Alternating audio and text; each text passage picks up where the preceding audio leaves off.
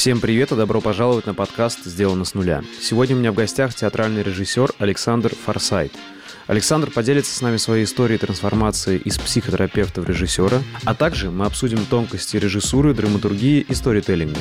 Какие бывают источники вдохновения, что самое важное в сценарии, что отличает хорошую историю от плохой и что объединяет политику, религию и режиссуру. И даже, наверное, не ходишь в театр. Просто если у тебя есть много историй, вот у тебя, например, там, к тебе приходила куча гостей, они чем-то делились, ты из каждого какой-то опыт вытаскивал, ты уже режиссер. Потому что ты даже какой-нибудь простецкой историей как фантиком, можешь обернуть конфету своей мысли. Главное, чтобы история захватывала, главное, чтобы она была интересной. А за счет чего крутись как хочешь. В общем, будет очень интересно. Если вы хотите поддержать подкаст и получить его полную версию, то вы сможете сделать это на моем Патреоне. А сейчас, где бы вы ни были, устраивайтесь поудобнее и наслаждайтесь подкастом. Приятного просмотра и прослушивания. Смотри, э, Саш, у тебя куча разных э, титулов режиссер, э, журналист, радиоведущий, редактор, влогер. Вот как ты сам себя сейчас позиционируешь? Вот что, что-то есть больше из всего этого? Слушай, давай тогда сначала только точки над «и» расставим. А, вот это вот перечисление, которое все удлиняется и удлиняется и удлиняется, а, родилось из шутки, которую все время начал форсить э,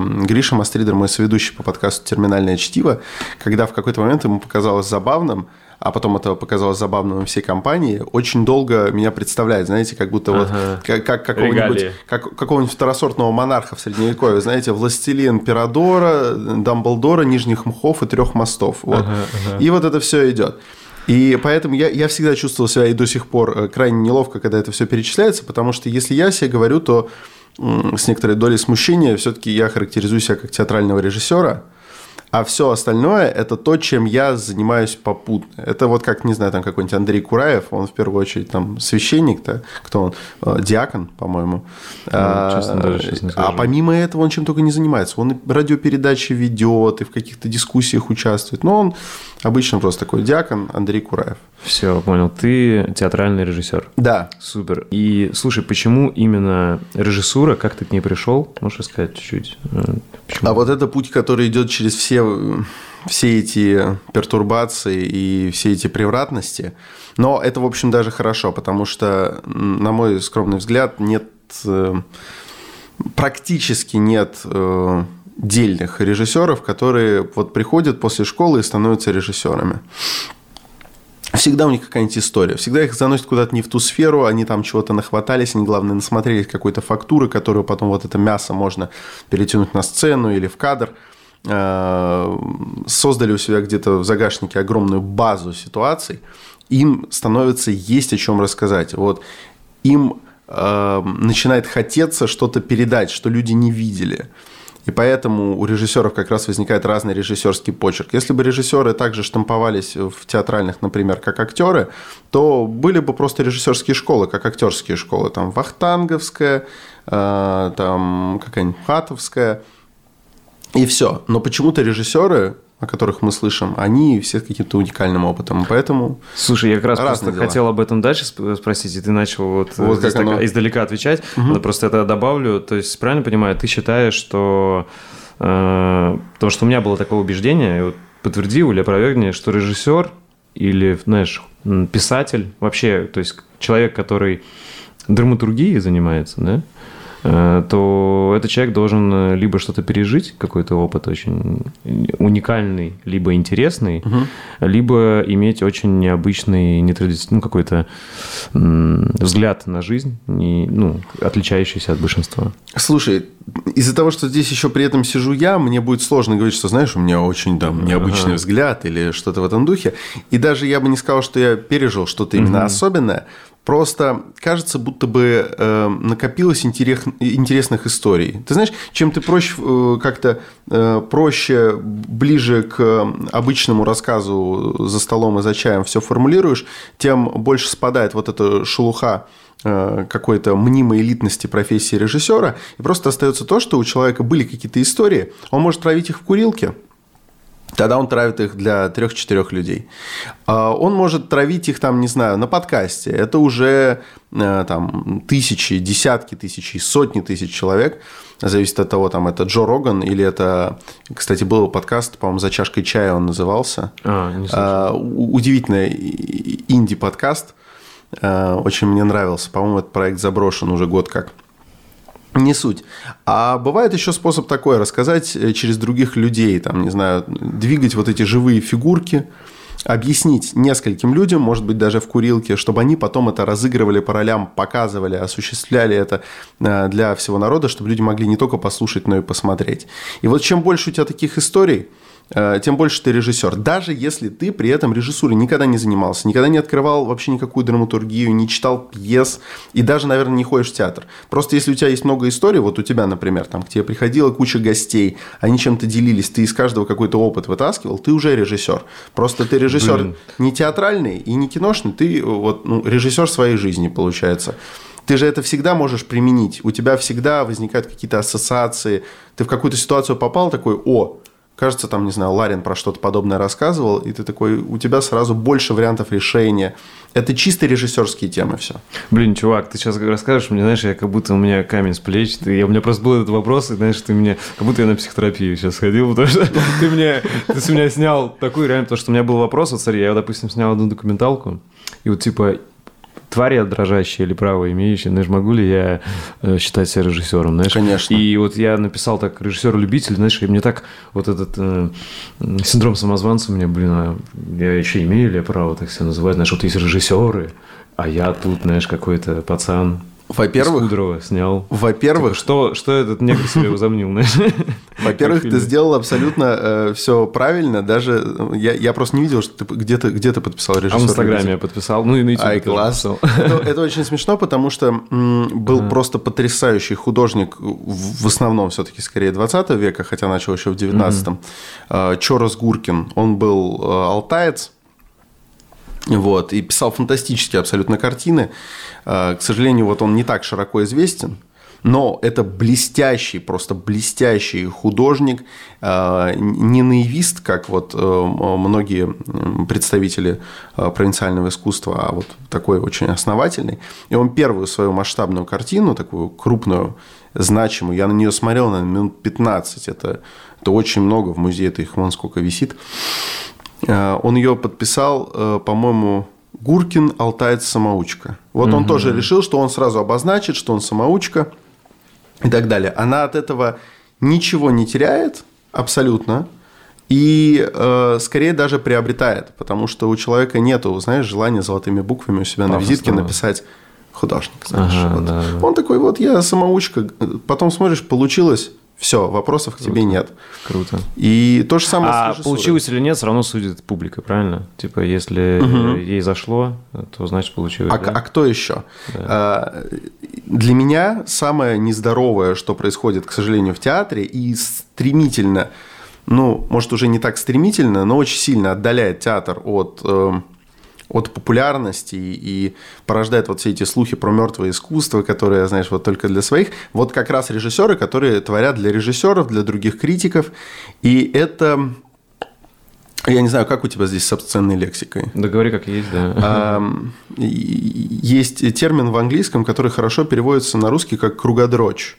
Вот, это когда circle jerk. Угу. Вот, э... Ну, я понял, сами себя... Да, да, вот люди собрались в такой кружок, довольно большой, ну, действительно. Ну, то есть, кажется, как будто бы их э, достаточно, чтобы основать какую-то э, коммунную эстетов. Угу. И вот они ходят друг к другу на спектакли, обсуждают вот эти прорывы в искусстве. Это все бывает даже очень красиво.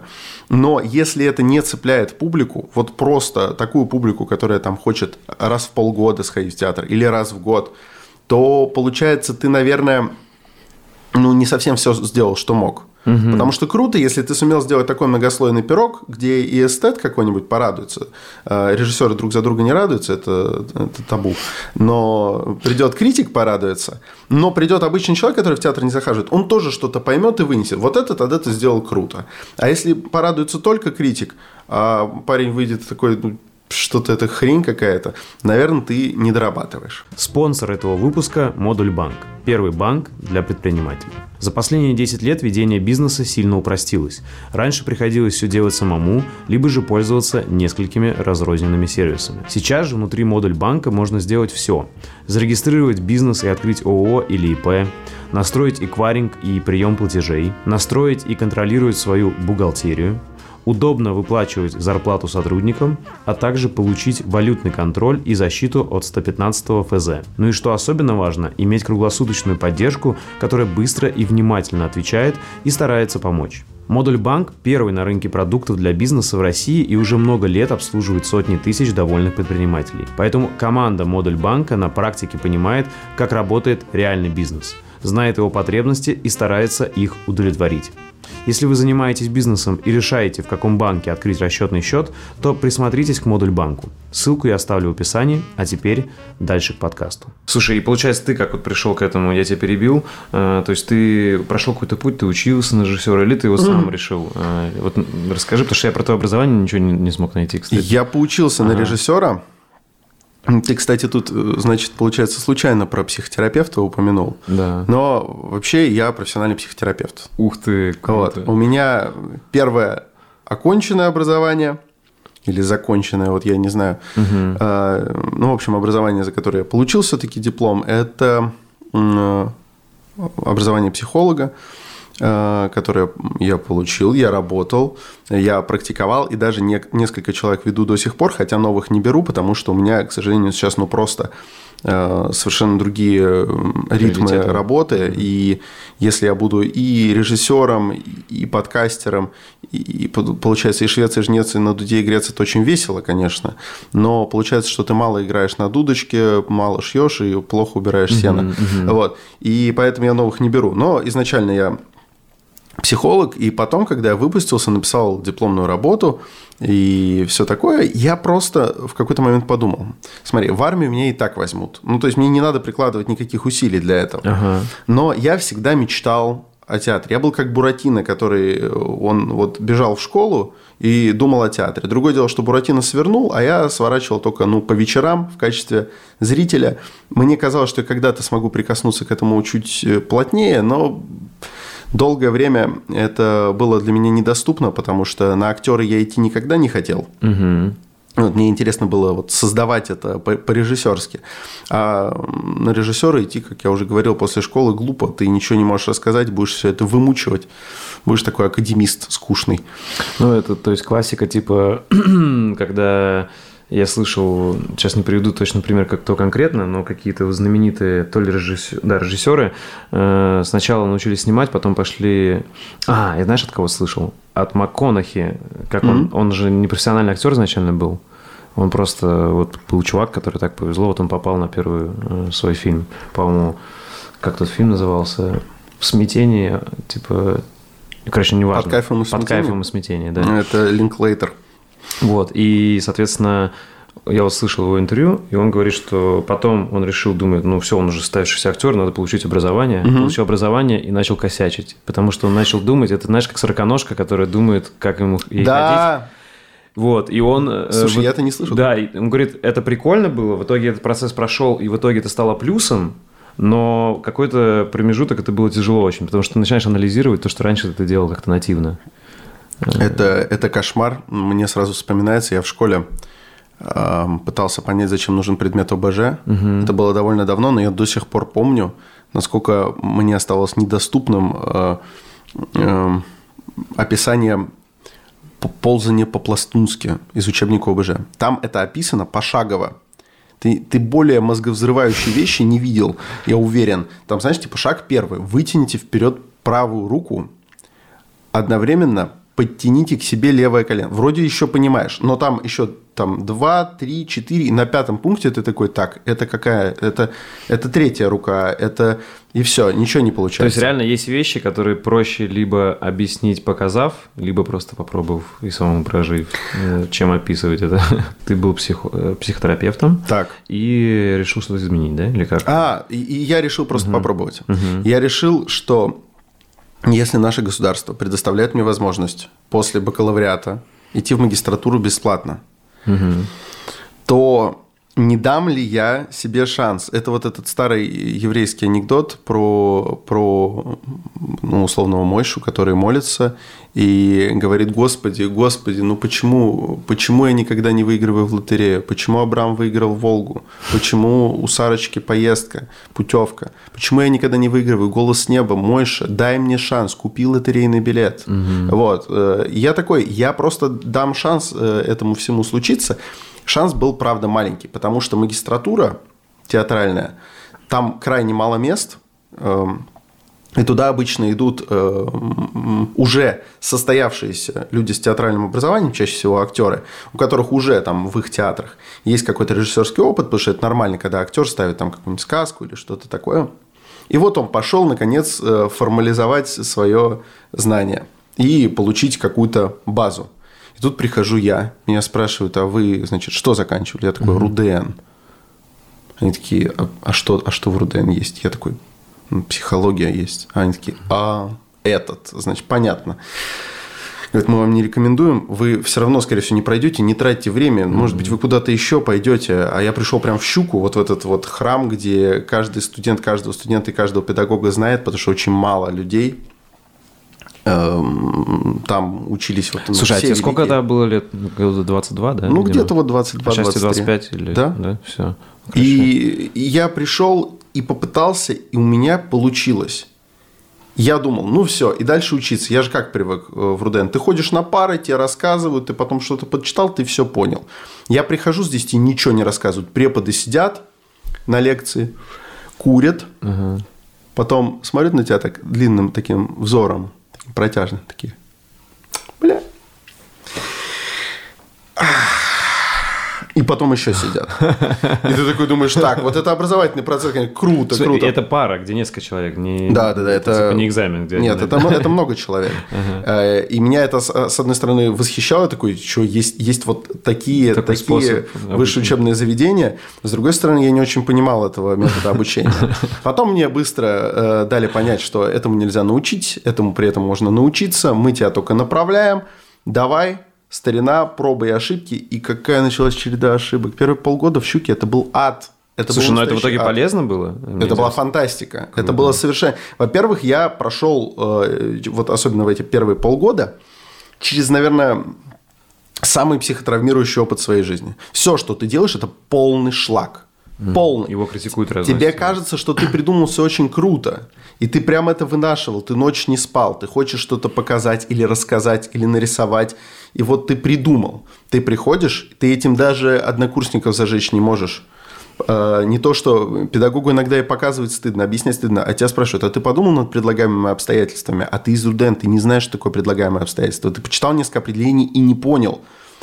А что это такое вкратце? Слушай, вот я, возможно, сейчас такую штуку объясню, которую потом можно будет тайм-код сделать, и будут, правда, смотреть первокурсники театралок, потому что что такое предлагаемое обстоятельство, реально по определению не поймешь. Это хуже только художественный образ.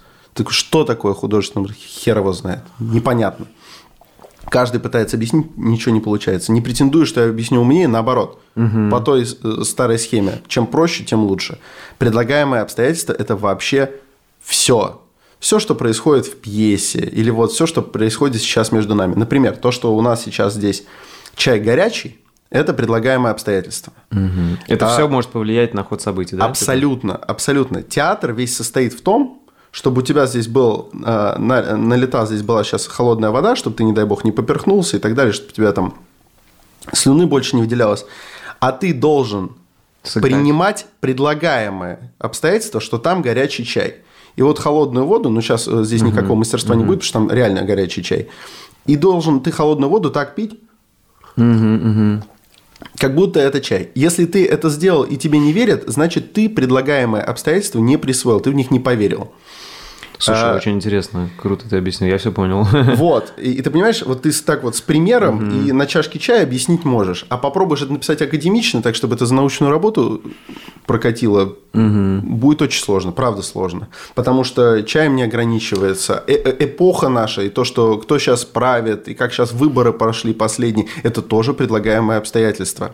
Потому что если у вас речь, э, у нас здесь будет о политике, Угу. Вот. Но мы будем разыгрывать какой-то сюжет. Надо держать в голове это предлагаемое обстоятельство, потому что у нас совершенно другие интонации. Это, ну и вот это все. В театре свет также важен, если не больше важен, чем в кино, правильно? Потому что кино, э, ну, так как я его изучаю, угу. я понимаю, что это именно то, что отличает киношную картинку от просто видео, понимаешь, да, там. Естественно. И в театре тоже свет решает. А, свет в театре это, это настолько все, настолько это все, что классическая пятиактовая структура пьесы какой-нибудь шекспировской вообще-то продиктована светом. Я не знал об этом. Смотри, Круто. штука в том, что любая пьеса Шекспира разделена на пять актов. Да. И это потом, и они все примерно одинакового размера, э, потому что догорают свечи. Свечи надо поменять. А потом становится понятно, что ты же не можешь поставить спектакль на паузу в любой момент. Поэтому продумывается структура, чтобы так свечи менялись, чтобы потом каждый раз у тебя новый выход на какую-то новую высоту, на какой-то новый уровень. Э, круто. Свечи диктовали драматургию, которая в итоге продиктовала весь театр. Круто. круто. И такого, такого очень много. Э, свет э, играет не меньше, чем актеры, короче. У меня, знаешь, какая ассоциация сразу, это как у Харари, как типа э, рожь э, и хлеб диктовали развитие цивилизации. Помнишь, у него аналогия? И, и вот ты понимаешь, ты можешь привязать это к свечам в театре спокойно. прикольно. А, окей, смотри, и тогда вот можешь сказать, на, в какой точке ты сейчас да, находишься? То есть у тебя несколько спектаклей, я понимаю, да? Да. А, я выписал название, вот «Фальшивая нота» И это «Зараза» ты ставил тоже, да? Да, «Зараза». «Зараза» сейчас существует э, исключительно в цифровом виде, угу. потому что... Вот на канале «Книжный чел», да? Да, э, в виде читки, потому что спектакль полностью сейчас поставить уже можно, то есть уже снята часть ограничений, можно и отрепетировать, и выпустить, но... Ой, слушай, можно я расскажу? Фантастическая Конечно, история. Давай, давай, давай. С «Заразой» вышла история такая. Это по пьесе Карла Чапика «Белая болезнь». И я ей загорелся очень давно. Я ее очень давно э, любил. И каждый раз, когда мне в «Щуке» надо было что-то, э, значит, делать какой-то пьесы, там, не знаю, разобрать событийный ряд или что-то подобное, спасибо, или придумать какое-то там новое художественное решение, придумать звуковое оформление, я все время брал в пример «Белую болезнь». А, я прям всем уже поперек горла стоял с этой белой болезнью. Все таки это какая-то неактуальная, полузабытая пьеса, которая... Вдруг она а, стала супер Которая никому не интересна. Я говорю, она мне интересна, я знаю, как ее поставить, я знаю, э, о чем она, я хочу это делать. И вот только, условно говоря, я ее прогнал вообще через э, все э, все эти задачи, то есть уже разработано художественное оформление и так далее. Я, честно говоря, ее вел к тому, чтобы она стала моим дипломным спектаклем как начинает развиваться стремительно. Это же было, помнишь, там, не знаю, в январе мы да. еще здесь посмеивались, такие, да, ой, да. паникеры, паникеры, э, Китай, была эбола, был свиной грипп, э, пофиг. Потом на Италию все смотрели такие, ну, не Да, что-то тряхнуло, тряхнуло, что-то не, не досмотрели они, конечно. Да, да. А потом все пришло к нам. И вот на протяжении всего этого времени, как оно шло... Ты как раз выпускался, это твой диплом был, да? Я в этот момент это был мой последний год в Щуке. Я в этот момент обзванивал как раз провинциальные театры. Сейчас же нет системы, которая была в советское время, что куда-нибудь дипломника обязательно отправляла э, училище, договаривались, и была такая система, чтобы все нашли место, где поставить дипломный спектакль. Сейчас ищи сам. Вот, у кого есть там какая-то протекция или какие-то подвязки, это проще. В моем случае это надо было делать просто с нуля. И вот я звоню в театры, и мне везде, естественно, либо говорят сразу, что нет, план сверстан, либо говорят, ну, пришлите какие-нибудь свои разработки, я всем посылаю эту белую болезнь. Uh-huh, uh-huh свою там режиссерскую задумку, экспликацию какую-то.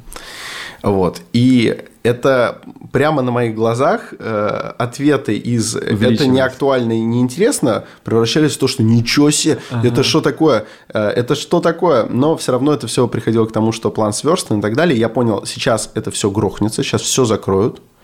Uh, То непонятно насколько. Не успел. Непонятно да? сколько. Абсолютно. Да, вот я, я понял, что я сейчас не успею.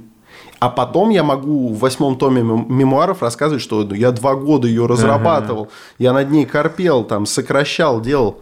Я такой, надо срочно это как-то застолбить, потому что потом это либо станет невозможно, либо станет неактуально. Вот как это сейчас стало, на мой взгляд, потому что если ты сейчас делаешь спектакль про болезнь, господи, как она затрахала никто не хочет про нее ни смотреть, ни слушать. Ну, потому что СМИ всех изнасиловало. Да, это, это измучила просто сама тема. Наоборот, да. хочется чего-то другого. Отвлечься, да. Вот, это из пророчества превратилось ну, просто в какую-то унылую хронику. Вот, и я помню, что это было... Это было 19 марта. 19 марта за один день, э, собрав труппу театра школы современной пьесы в Москве, мы вот устроили такую читку и просто задокументировали это все на несколько камер. Э, две следящие, одна статическая. И просто потом повырезали режиссерские указания, потому что периодически было стоп, вот это, это надо по-другому. Ты как раз говорил, да? Э, ну, да, да. да. И все. Угу. Отсняли, что есть. Других вариантов уже не было. Я вот не помню, сколько дней прошло. Ну, явно не столько, чтобы можно было за это время спектакль даже хотя бы в стиле театра док поставить, и все. И локдаун, который на тот момент было вообще непонятно, а когда его снимут, а что вообще дальше будет. Ну, кто успел, посмотрел, и ему было актуально. Это круто. То да. хотя бы в такой версии успели это, это все равно классно. Ну, и плюс я сейчас поеду в Ташкент зимой, mm-hmm. что, конечно, интересно. Ташкент зимой, как-то, как там. Вот, буду там ставить тоже. Понял. Слушай, а почему тогда именно театральная режиссура? Можешь сказать, вот почему... И есть ли у тебя вообще мечта и движение когда-нибудь и кино попробовать? И вот есть огромная, огромная ага. мечта. Я просто подумал э, здесь, я подумал ага. здесь рационально. Ну, во-первых, я театр просто больше люблю, угу. но, конечно, я хочу снимать кино. Театр мне нравится как э, пространство, как такой дом Потому что в кино вот у тебя от проекта к проекту меняется как минимум актерский состав так точно.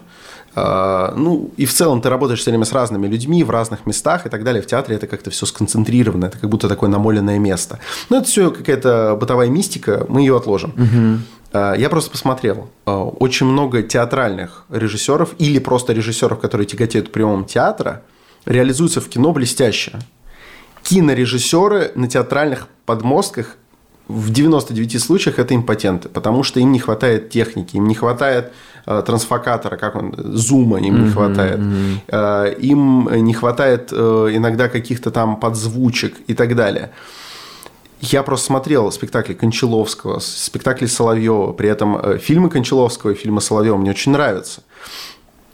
А, а в театре не, не работают эти приемы. Короче, это как знаешь, если ты научился это, то кино уже по логике должно проще зайти. Да, хотя Просто тебе, там... конечно, придется освоить еще кучу всего дополнительного. Да, да, но это как знаешь, типа такая вот э, жесткая школа, которая, наверное, упростит что-то, какие-то моменты кино. Типа того. Да. И в театре, э, в театре требуется больше на самом деле навыков режиссера именно в плане работы с актерами. Все живое. Потому да. что они должны, ты им должен так объяснить, чтобы они не один раз, о, дубль получился, оставляем, переходим к следующему. Они должны потом выходить и каждый раз это делать. Да. Это я сейчас э, такой режиссер, у которого немного еще спектаклей. Я могу на каждый из них приходить. Если бы я был в Кирове, наверное, даже ходил бы, чтобы, во-первых, поддержать, во-вторых, как-то напутствовать перед репетицией. А потом, а потом спектаклей будет 10, 20. Ты поставил, уехал они должны там это все продолжать, и спектакль должен жить без тебя. Ты вот так должен это создать и заложить, чтобы это все жило, даже когда ты уйдешь. Слушай, а тогда вернемся немножко э, к режиссуре и сторителлингу. Э, что, на твой взгляд, вот попробуем, знаешь, мне интересно препарировать э, искусство создания истории угу. и режиссуры. Вот с тобой вместе интересно, что ты скажешь. Насколько... Ну, что для тебя самое сложное и интересное в режиссуре вот сейчас? Такой первый вопрос общий. Ой, это, это очень... В моей режиссуре или вообще? Вообще, вот как ты к этому относишься, знаешь, вот... И вообще приравниваешь ли ты режиссуру к сторителлингу? Или это, это нет, это безусловно, это искусство рассказать историю. Угу. Просто у тебя другие средства, у тебя не твоя речь, хотя некоторые режиссеры, режиссеры грешат тем, что выходят э, перед спектаклем на авансцену и говорят, это спектакль вот об этом. Угу. Я это сам видел, на меня это производит э, впечатление комическое, но у всех разные подходы. В любом случае, режиссер, конечно, это рассказчик истории. Это настолько рассказчик истории, что это прям закреплено вот в этой классической э, триаде э, значит, Вступление? действия, задачи и сверхзадача. А, ага. Эм, почему? Что такое вообще сверхзадача? Это то, что режиссер хочет сказать. То, что он хочет сказать миру, сказать публике, насчет чего у него есть какие-то соображения. И в этом смысле, конечно, главное, вот, вот смотри-ка, мы и пришли. Главное, это чтобы у тебя было что сказать. Потом уже на это наслаивается мастерство рассказывания истории. Да? Кто-то рассказывает и применяет много мусорных слов, как я. Кто-то использует много красивых оборотов, э, как Веллер. Он вообще говорит как по писанному. Ты Михаил Веллер, который да. писатель? Он говорит, ты, ты такой, Мне как будто он нравится. зачитывает. Фантастика. Ну, я не понимаю, как можно так речь построить. Угу. Удивительно. Тебе он не нравится? Мне нравится. Мне он нравится. Я люблю. Мне он нравится. Он гениально разговаривает э, и хорошо пишет. И у него именно, что мне нравится? Кстати, я впервые у него увидел э, книга, написанная кинематографичным языком. Вот было в описании, я помню, «Жестокий». Читал его сборник, может быть? Нет, этот не читал. Ну, знаешь, там история Невского проспекта. да, там- история Арба, легенда Да, Арбата. как-то легенда. так. Короче, суть такая, что вот было написано прям в описании, написано кинематографичным языком. И реально, я помню, я когда читал, у меня было ощущение, что я фильм смотрю. То есть там вот тоже у него Ну, он такие, мастер, он э, мастер. емкие фразы. Короче, но ты понимаешь, что это все равно все следующий уровень базы – это вот что ты хочешь рассказать. Если у тебя истории нет, ты вот как угодно жонглируешь словами, пышься, тушься, и выйдет э, что-то невнятное. Слушай, круто. У меня как раз такой был вопрос, тогда Вот. ты ответь на него сразу. То есть, правильно понимаю, ты считаешь, что история основа всего, и стиль и мастерство э, режиссера или рассказчика э, хреновую историю ну, вряд ли сильно украсит или сделает из этого что-то стоящее, да? То есть, если Не- история плохая... Не согласен. нет? Или не может? согласен. Ага. Смотри, я, э, мне кажется, не употреблял, а если употреблял, то извини, э, слово «история», Ага. То есть, м- может, ты употреблял. Я уже сам, Но может, я, я- я в любом случае все время говорил о том, что вот есть что сказать, есть что высказать. Мне кажется, история как сюжет не столь важна. Потому что ты даже какой-нибудь простецкой историей, как фантиком, можешь обернуть конфету своей мысли. То есть, подача важнее. А, не подача, вот ее какое-то зерно. Ладно, сейчас э, упростим, опять же, перейдем, давай к какому-нибудь примеру. Ты хочешь э, рассказать про, там, не знаю, какого-то остроумного чувака, там, не знаю, вот человек был мастер вывернуться из какой-нибудь ситуации. И ты понимаешь, что в итоге ситуации, в которые он попадал, из которых он выворачивался, это что-то второстепенное. Сюжет будет состоять в основном из них. Как он, значит, оказался в неловком Ситком положении, но да? вся суть у тебя будет вот в панчлайне в отдельно. Вот у тебя должен быть этот панчлайн. У тебя должна быть задумка, которая пробьет. Знаешь почему? Это э, я, я сейчас не готовился же к этому вопросу и никогда о нем так не задумывался, но э, это очень просто доказать. Какой-нибудь сюжет типа Гамлета мы знаем просто, ну, вот на зубок. Мы знаем его подробно, подробнейше, все понимаем. Но почему-то спектакль по Гамлету может оказаться интересным и будут говорить новый, свежий. Это почему? Потому что сюжет и история, и все потом вот это мастерство рассказчика и все такое, оно все закручивается вокруг какой-то новой идеи.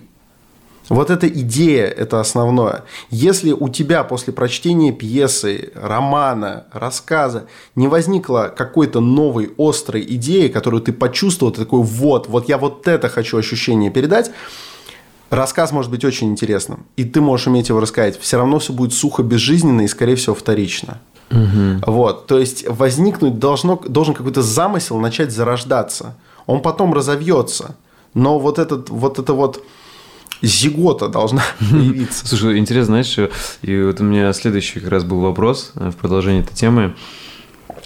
Э, Как ты считаешь, вот по сути тогда это все больше о э, развлечении, то есть вообще вот режиссура, сторителлинг, э, да, там театр, кино, или все-таки о тяжело сказать, знаешь, какое-то обучение чему-то, или что человек о чем-то задумается, но То есть можно разделить, что есть чисто развлекательные, там, спектакли, фильмы, книжки, а есть, которые чему-то учат через какую-то, знаешь, через какие-то либо философские вопросы, либо через какие-то ситуации, которые тебя заставят задуматься, да, вот увидишь, как герои поступили там или иначе. То есть должно ли присутствовать для хорошей истории, э, спектакля, кино э, какое-то, помимо развлечения, что-то более глубокое, которое тебя знаешь, как мораль. Должна ли быть мораль или это только развлечение? Мне вот. кажется, что ага. спектакль,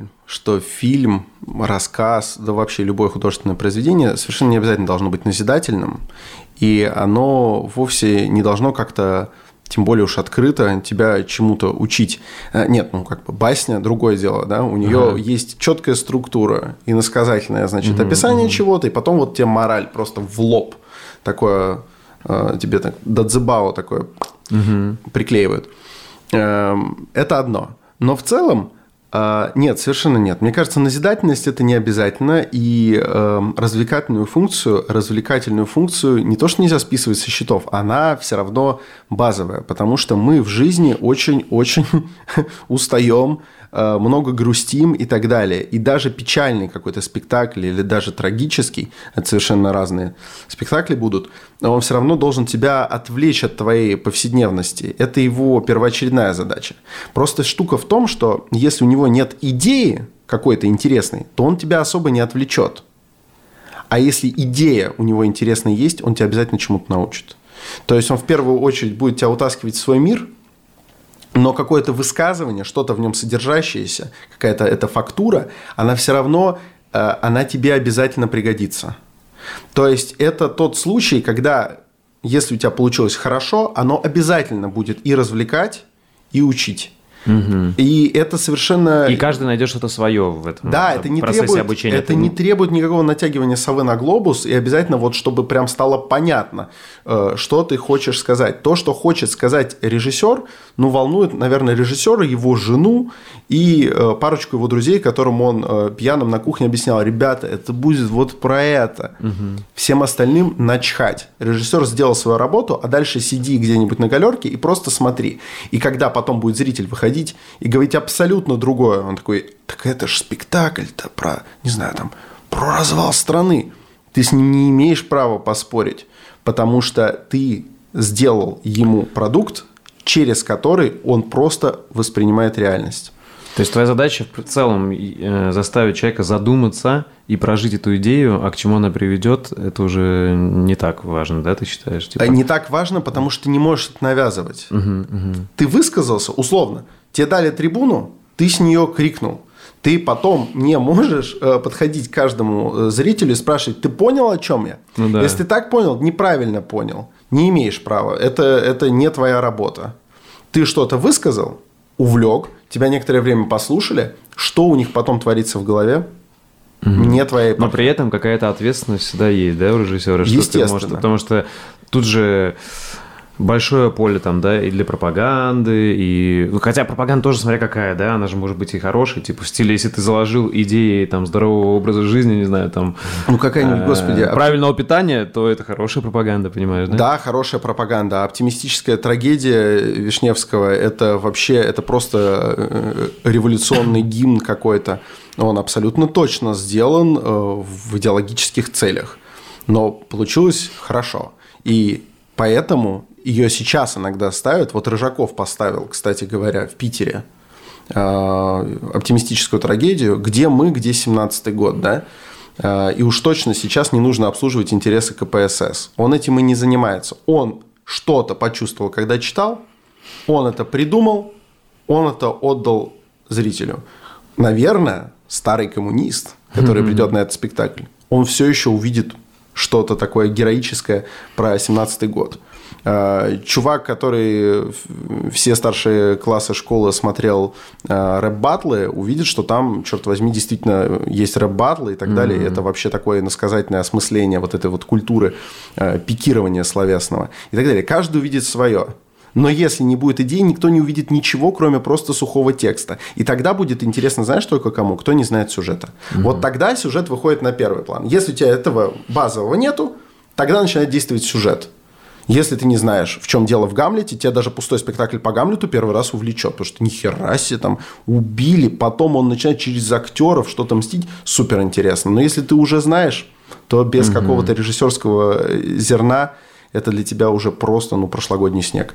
То есть, если ответить вот на этот вопрос, э, что самое главное для тебя в режиссуре, как ты видишь, да, это идея вот главное, и все уже от нее пляшется. Все. Собственно, как и в жизни, угу. потому что мы рассказываем друг другу огромное количество историй, но если их свести к сюжету, то будет достаточно скучно, потому что он, молодой человек пошел, отучился на одно, но его тянуло в искусство и так далее. Понимаешь, если в этом нету какого-то персонального содержания, какой-то вот конкретно, там, не знаю, моей любви к театру mm-hmm. или что-то, что-то в этом духе. Личного высказывания. То уже, уже больше не о чем говорить. Это, знаешь, мне интересно, это как, э, так как ты человек все-таки, и который в Ютубе разбирается, да, и присутствует. Мне кажется, это, да, мне кажется, это прикольно на Ютубе отражается. То есть вот типичные влоги и каналы, знаешь, бессмысленно. Но сейчас, мне кажется, таких, может быть, просто они мне перестали попадаться, потому что я не смотрю, но знаешь... Сейчас алгоритмы был просто тренд, стали лучше работать. Да, да, да, был тренд, что вот просто влоги, там, вот, привет, я пошел, там, вот, смотрите, я на Бали, там еще. Это, по сути, сюжет без идеи. И мне кажется, самые интересные каналы, и в целом, если уже, знаешь, кто-то претендует не на влог, там, а на какой-то угу. э, там короткометражку или документальное видео, да, в YouTube, то, скорее всего, там как раз уже должна быть, не скорее всего, а должна быть идея. Опять же, э, есть вероятность, что мы действительно угу. не правы, потому что откуда-то брались просмотры и у этих влогов, где просто красиво снимали, вот мы приехали, вот мы на яхте, вот мы прыгаем, дальше, значит, нарезка под музыку минуты на три. Для меня это невыносимо невыносимо скучно, но люди смотрели такие, ой, какая, какая вы красивая. По сути, это вид далее. документального фильма, такой влог. А, типа... Для кого-то да. это интересно.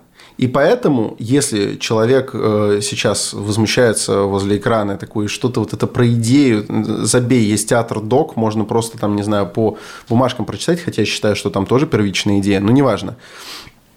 Э, и весьма велика вероятность, что я прав не универсально. Просто вот это мой подход в, режиссуре, который э, мне ценен внутри и который я уважаю в других. Э, то есть это то, чего я хочу.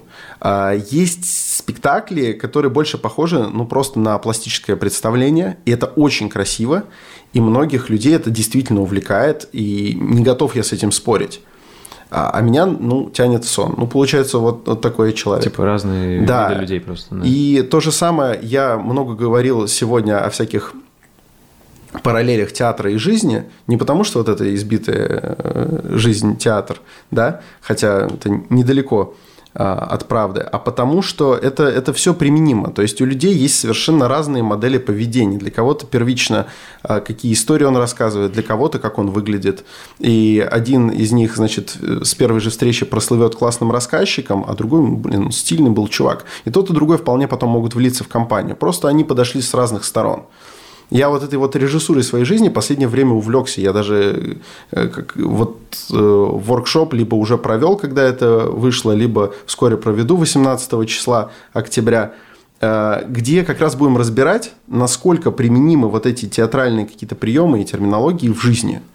И становится очевидно, что подходов, на самом деле, вот сколько придумаешь, столько и есть. Главное соблюдать определенную последовательность и Слушай, прикольно. без сумбура. И ты, получается, вот в этом воркшопе и свои знания психотерапевта, видимо, применишь, да? Потому ну, что, конечно, обязательно. По сути, это вообще у тебя интересные сочетания опытов. То есть, Ты знаешь, во что оно в итоге вылилось? Терапия и режиссура. Потому что на самом деле для меня... Сейчас, извини, угу, да, я обязательно запомню, что хотел сказать. Потому что для меня в целом знаешь, вот мои какие-то видео, которые я делаю, то есть пока что вот я могу назвать только один, вот, что прям документальный фильм вышел полнометражный, и там парочку таких типа короткометражек. А все остальные пока что это просто видео, не могу их назвать вот прямо, знаешь, э, фильмами.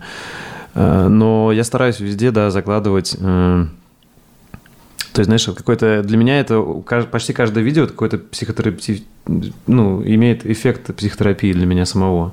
То есть я высказываюсь, и э, я вот хочу высказаться, и мне легче. Понимаешь, да? То есть... Конечно, понимаю. Сортов психотерапии уже очень много, и mm-hmm. многие из них работают именно на том, чтобы вытаскивать из тебя в формате иногда творческого высказывания что-то.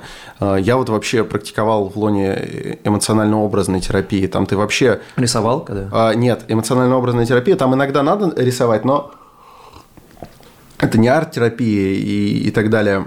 В первую очередь просто ты из себя достаешь образы, которые, ну, как в проективных методиках, ты еще даже не понимаешь, что они значат. И ты потом работаешь с ними и начинаешь наблюдать, как трансформируются твои эмоции и твое понимание каких-то ситуаций. И отношение есть, к ситуации. Да, то есть можно пойти чисто через эмоциональную сферу и все равно э, зайти в этот э, храм э, в твоей голове. И то же самое работает и с режиссурой, поэтому это невозможно было не объединить. Но я вот что хотел сказать, извини, я так, я просто да, да, говори, говори. так вскинулся. Почему? Потому что забавно, к чему это в итоге все пришло. Сначала психология и психотерапия, потом театр, и в итоге это все, когда вместе слиплось, это пришло к тому, чем я занимаюсь в научном плане. То есть и, э, моя научная деятельность сосредоточена вокруг новых религиозных движений. Угу, я э, выявляю паттерны возникновения сект.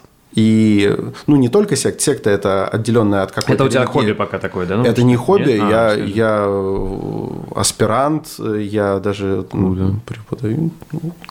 Вот, э, диссер пишу. Это, получается, соци... социология или как? Это, это ну, какой это, науки? Скорее, это философия религии. Вот, но э, ты понимаешь, сейчас же настолько глубокая синергетика не путать синергии, синергетика вот этих вот э, всех, можно сказать, общественных наук, что одно без другого не мыслится. Ты не можешь заниматься э, сектами и прочим вот этим современным удивительным э, делом, не погружаясь в социологию. Ты не можешь ограничиться философией религии, тебе не хватит. Ты обязательно должен захватить немножко психологии, ты обязательно должен и оттуда, и оттуда, и оттуда взять. И удивительно, что сюда потрясающе подошла Э, режиссура. Э, режиссура как вот театральное искусство, как э, специальность, которую можно действительно получить. В дипломе у тебя будет написано театральное искусство. Оказывается, что это все супер применимо. И все успешные секты применяли вот эти все заветы Вахтангова, Захавы и так далее – для того, чтобы привлекать неофитов, для того, чтобы их удерживать. И ты такой, черт возьми, неужели никто не видел эту связь? Там же вот этот феномен срежиссированности, он и в классических религиях есть, но особенно в новых, он прям mm-hmm. супер яркий. Сейчас хороший создатель, хороший, не знаю, а, успешный а можешь привести примеры новых религий? Культа? Потому что я, знаешь, реально... Новое Мне интересно, что именно... Да. Ну, господи, давай самое, самое да. такое, что лезет на ум, это саентологи. Ага, это, это, это относительно новое. Они не позиционируют себя как э, религию, но при этом это типичное НРД. Новые религиозные движения – это очень расплывчатое понятие, потому что непонятно, с какого момента отсчитывать, когда они новые действительно.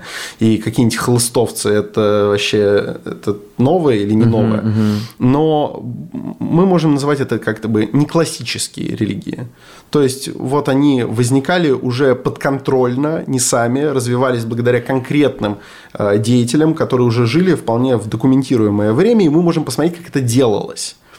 Вот в этом и феномен. А они возникали не сами, не обкатывались как галька на протяжении времени, а их обработали на станке. Угу. И вот ты смотришь, что за станки использовались, и понимаешь, что любой успешный мастер там, шестого разряда, он обязательно использует вот просто каноны э, режиссерского дела. Обязательно. Хаббард, да, у саентологов? У саентологов да. Хаббард. Угу. Ну, он, он вообще был писатель-фантаст. И это, это ему тоже помогало. У него работала фантазия таким образом, что он создавал миры, создавал реальности и создал в итоге э, культ. Сразу вспоминается Вадим Зеланд почему-то у меня. Знаешь, С трансерфингом? Да, да, да, ну, да. И, и, и почему бы и нет? И почему да. бы... Я бы... Э, вот трансерфинг реальности я бы не относил вообще к НРД. Не, это, это не секта, но это, это просто чувак, который создает миры. 100%. И, ну, как сказать, того. картину мира, точно. Я уверен, что если покопать, то будет, э, мы увидим те же заячьи уши. Вот. И это я при этом не говорю, что каждый человек, который что-то такое создает, он обязательно начитался там за Хавой. Ни в коем случае. Он, возможно, не знает, кто это такой, не слышал никогда. Просто он приходит к тому же, и поэтому это работает. Это работает как огромный интерактивный иммерсивный спектакль, вовлекающий в себя э, зрителей, которые постепенно становятся актерами. Слушай, То, это очень интересно. А политику ты относишь к таким к сектам частично? Как Слушай, я не могу Допустим, понимаешь, да? Ну, если кто-то фанат какого-то политика, понимаешь, да? А, я не могу это отнести к секте, но я это однозначно могу отнести к театру. Mm-hmm. ну, то есть к секте не могу чисто с научной точки То есть, зрения. Извини, что перебил, да. инструменты используются там и там, э, да? Сто пудов. Ну, просто без исключений. Причем вот политики, в отличие от сектантов, даже не смотрят на это как-то сквозь пальцы, а вполне это, мне кажется, понимают. Ну, во всяком случае, знаешь, может, не сами политики, но вот политтехнологи, угу. они, я уверен, я уверен, что они изучили это все досконально, и вот они-то уже, скорее всего, читали. Потому что там описаны приемы, которые э, политики, если применят, ну, у него там подрастет рейтинг, условно. И как их не применять, и как про них не прочитать. Но тот, кто их не знает, он, видимо, более слабый политтехнолог.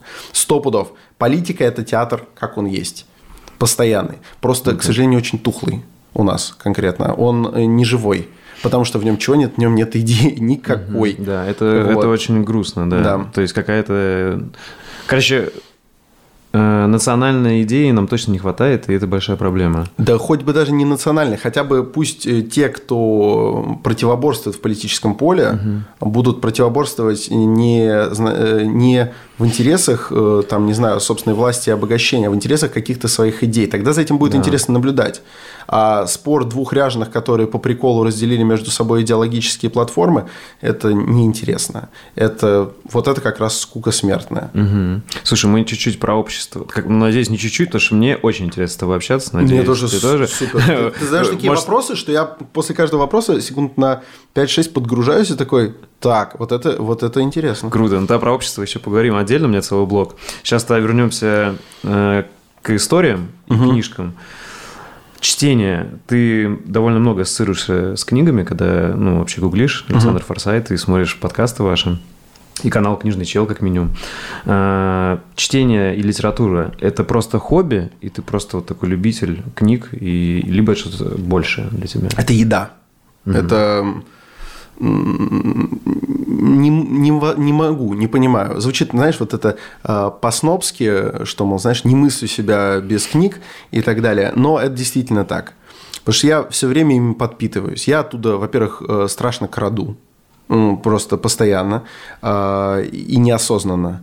Потому что ты наверняка с этим сталкивался. Ты, там, не знаю, прочитаешь какого-нибудь Пелевина, особенно что-то из его прям яркого и удачного.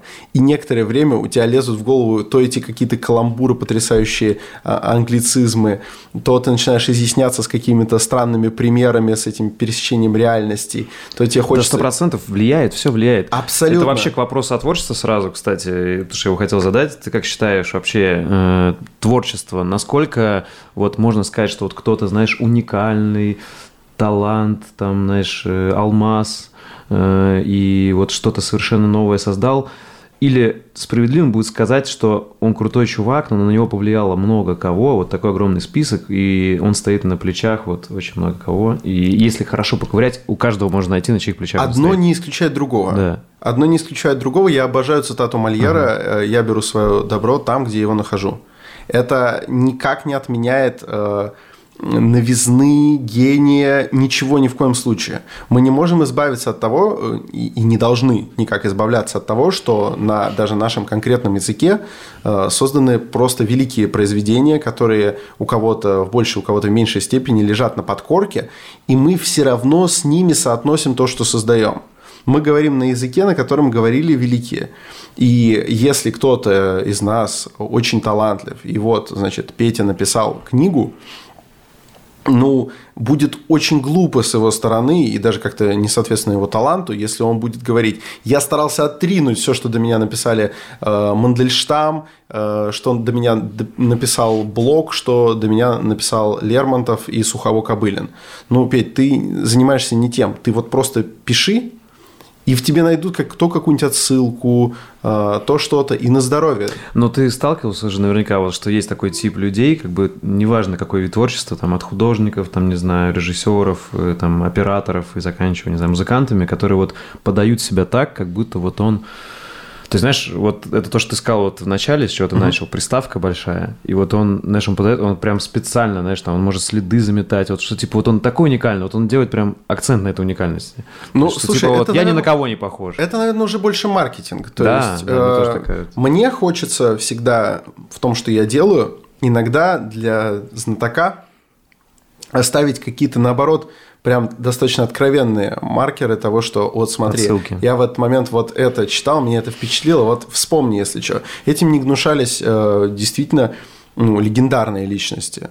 У Высоцкого вот эта песня эм, понад пропастью по самому по краю, я коней своих нагайкой стегаю, погоняю, что-то воздуху мне мало и так далее.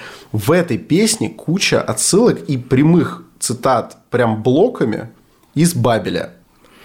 Это просто Владимир Семенович абсолютно без всякого плагиата просто берет такой, вот если опознаешь, тебе будет еще больше, ты сразу поймешь, что это за кони, куда они едут. Э, и зачем, зачем от этого было бы открещиваться? И здесь можно на секунду перепрыгнуть к твоему вопросу про книги. Что для меня книги? Это вот эта вот э, подпитка, чтобы ты мог каждый день даже если в этот день не особо что-то произошло, почувствовать себя новым. Потому что ты впитал что-то новое, в тебе изменился да. твой внутренний состав. Да. Ты э, почитал, не знаю, историю мусульманства и начал как-то размышлять да. о, о, там, не знаю, Э, о, вот, о, о реликвиях всяких мусульманских и так далее. Ты почитал что-то строго развлекательное и уже на денечек почувствовал себя весельчаком и каламбурщиком. Это путешествие. Да, это постоянное путешествие. Угу. Слушай, вот это кратко предлагаю эту тему не развивать, но просто интересно, что ты скажешь, знаешь, вот это можно как блиц. Угу. Вот, э, благодаря твоей насмотренности, вот, что ты понимаешь э, в культуре, в искусстве, вот, допустим, Моргенштерн, это на века или это очень быстро забудется? Слушай, мне кажется, что это запомнится как э, общее явление. Какой, это, это, наверное, один из самых трудных вопросов. Я думаю, что его музыка ни в коем случае на века не запомнится. И, ну, та, что есть на данный момент. Хотя, конечно, песня «Пососи», она еще долго будет э, впечатлять, э, впечатлительно. Вот, безусловно, тут нет вопросов. Э, но ты знаешь, самое смешное, а вот я сейчас так ответил, а может быть, я и не прав, потому что... Да, мне интересно просто... Недавно да. я наткнулся на потрясающий... Вот я тебе сейчас такую рекомендацию кину, настолько эксклюзивную, там, я думаю, там и 10 тысяч просмотров нет. А, я наткнулся на канал, его ведет э, Георгий Давиташвили, Э, он композитор и угу. дирижер, такой академист. Э, и при этом у него есть YouTube-канал, там, там, в принципе, достаточно весело, если любишь классическую музыку и так далее, там какие-нибудь обзоры опер. Ну, на любителей, честно скажу. Угу. Но он как-то провел несколько стримов, где на стримах делал в прямом эфире симфонию из треков Моргенштерна. И вот смотри, то есть, ты понимаешь, угу. я сейчас так э, со своего плеча вроде как со своей наслушанностью. Да, угу. я же там и Дебюси, у меня и Бизе, где-то я примерно представляю, что это. Я говорю, не останется в веках. А вот у чувака академическое музыкальное образование, ну, ему почему-то это интересно делать. И, есть варик, что вот эта симфония может и останется, да, а может и сам Моргенштерн останется. Непонятно. Поэтому я тебе говорю, гораздо проще будет людям из следующего века. Ну, да, да, да. Вот обернуться. Например, ты круто, конечно, привел. Это, Кстати, да. ну, э, давай ссылку оставим. Давай, давай. Вот да. это будет круто. Я бы подогрел да, да. этого чувака, потому что, ну, послушайте, это так странно, там партитура, оркестровая партитура, он ее прям сидит на стриме, расставляет и звучит оркестр. Мне, уже просто смешно из-за самого просто, ну, этой ситуации. Концепт. Как чувак, да. Великолепно. У меня тут такой вопрос, э, я его зачитаю, потому что я его так лихо сформулировал, я боюсь что-то что напортачить. Короче, Давай. Э, как по-твоему, художник должен быть голодным и, ну, вот, знаешь, это как художник должен быть голодным, когда становится легче, искусство слабеет, или же актуально только, или вот это вот, э, эти фразы актуальны только для драматургии и любого произведения искусства, в корне которого драма. А, например, в искусстве, которое просто отображает реальность, знаешь, там документирует ее или делает эту реальность удобной, там, знаешь, живопись, дизайн, архитектура, э, то тут сытость и спокойствие – это даже хорошо. Вот как ты думаешь? Мне кажется, что мы сейчас уже можем опровергнуть это, примерно как в какой-то момент была опровергнута там плоская Земля и так далее, угу. да, то есть веками считалось, да, тысячелетиями, что вот она плоская, потом хоп, и это перевернулось, и уже ничего с этим поделать не можешь. Теперь она вообще какая-то овальная? Или да какая-то она геоид да, у нас. Короче, мне кажется, также с этим мнением. Мне вообще по инерции, по инерции, которая создана, опять же, веками, мне очень хочется согласиться с тем, что художник должен быть голодным. И у меня сразу куча примеров, да, когда кто-то перестает быть условно голодным, приближается какой-то вот этой вот... Э, да, и появляется такой Никита Михалков, знаешь, который блестящий на старте и совершенно, на мой взгляд, э, ничего интересного не производящий сейчас. А потом мы начинаем смотреть, да, и оказывается, что Никита Михалков, он супер из благополучной семьи, э, из семьи автора гимна э, и успешного детского поэта. Угу. И его первые фильмы ну, далеко не возникали вопреки, ну, будем честны. Не возникали они вопреки. Или Глеб Панфилов. И как раз его первые фильмы крутые. Да. И, mm. и, понимаешь, и хочется сказать, что вот, а потом он попал во власть и все такое. Да у него все было хорошо. Честное слово. Да, он еще не был там, может быть, каким-то признанным мэтром, но как факт. Голодным он точно не был. Угу. Глеб Панфилов, я очень люблю этого режиссера. Фильм «Начало» обязательно всем надо смотреть. То есть Нолановский классный аттракцион. Э, я его не очень люблю. А вот Панфиловский это просто это это вот как, как можно разодрать душу в клочья. Вот так. Успешный комсомольский функционер – ну, то есть, э, вообще даже в некотором роде, ну, я надеюсь, что он, э, если вдруг почему-то узнает о моем таком высказывании, не обидится, ну, вообще отчасти приспособленец. То есть, встроившийся в очень удобную систему, которая э, дает тебе какие-то возможности. Все у него в порядке. Создает что-то просто чудесное и в душе очень болезненное и однозначно художественное. С художниками, мне просто о режиссерах проще говорить, да, я чувствую с ними какое-то единение. С художниками, с композиторами, ну, тоже совершенно по-разному бывает. И поэтому мне кажется, что сейчас мы этот постулат отвергаем не то, что никогда не был актуален, он сейчас, наверное, не актуален. А, знаешь, извини, ты угу. закончил, да, главное? Ну, пожалуйста. Ты... Хотя трудности, вот это важно, вот на этом я и закончу. Ага. Хотя трудности по-прежнему стимулируют. То есть художник не должен быть голодным, но если он голодный, больше вероятность, наверное, что он что-то из себя сделает. Вот ты знаешь, когда отвечал, у меня, знаешь, какой ответ сформировался, что, мне кажется, прикол в том, что у кого жизнь реально тяжелая, угу. ему не надо ничего придумывать, он просто это проживает и трансформирует ну, в творчество. Ну, это такая тоже вид, наверное, терапии, чтобы с ума не сойти, там, не знаю, или выжить, да. Угу. А тот, у кого все хорошо, это его задача придумать свою какую-то драму, из которой он возьмет эту энергию.